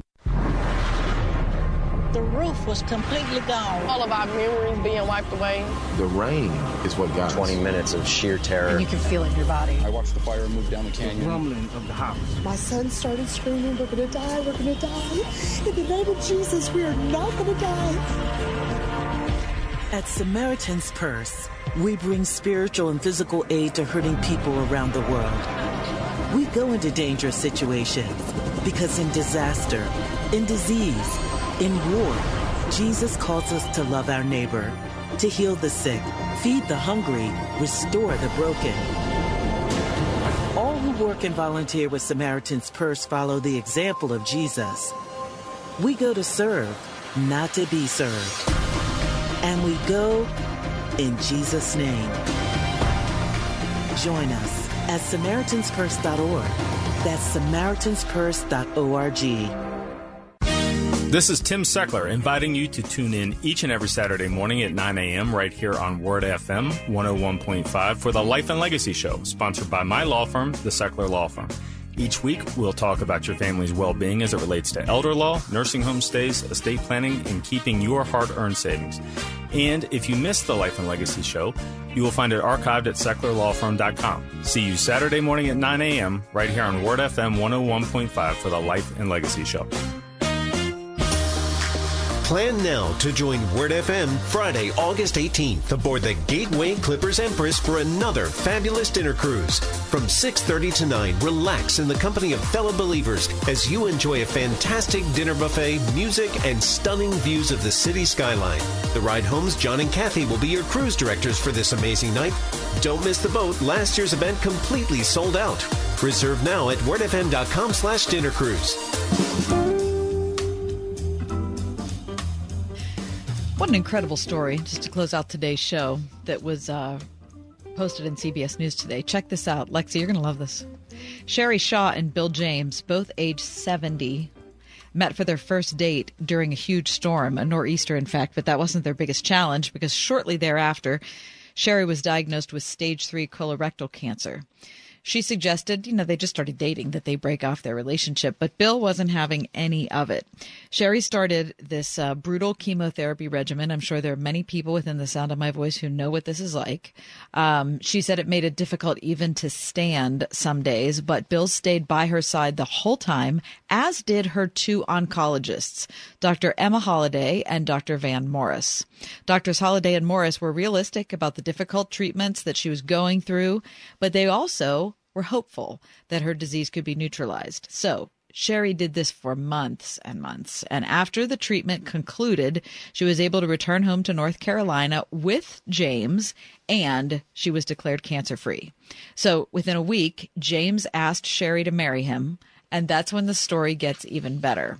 Because Sherry started thinking about how fortunate she had been to have two doctors who not only supervised her treatment that went on for so long, but who stood by her side emotionally when she didn't think she could keep going. This is what Sherry said, quote, I realized that these doctors were such a part of me being able to marry my best friend that I wanted them there with me to celebrate. But more than that, I wanted them both to walk me down the aisle. So that they could actually give me to Bill because they were the hands of faith that saved me and allowed me time to get married. Dr. Morris said that while the lows can be very low as an oncology doctor, the highs can be pretty high. The bride said at the end of the wedding, I was so honored that my doctors came. I was so honored that they took time out of their schedule to be here for me. They got to see what they saved me for. I mean, Lexi, am I, is that the best story? I'm getting teary eyed over that? here. You should see the pictures of her Oh, with the doctor. I I'm mean, it's sure so it's fabulous. amazing. One of the doctors is a woman, one's a man, and they're both standing with her walking. It's just, it's. It's so excellent. Oh, we talk about how we talk about how crazy people are, but also people are so wonderful. Oh my gosh. God's blessed us so richly. Anyway, I'm so grateful uh, for you all listening to the program today. Uh, John and I know that you're the reason that this show keeps going, and so we're so grateful. So, John from the beach, uh, Lexi and I from the Word FM studios, we just want to tell you to have a terrific night, Pittsburgh. Shelter yourself from the storms and do your best to stay as cool as you can.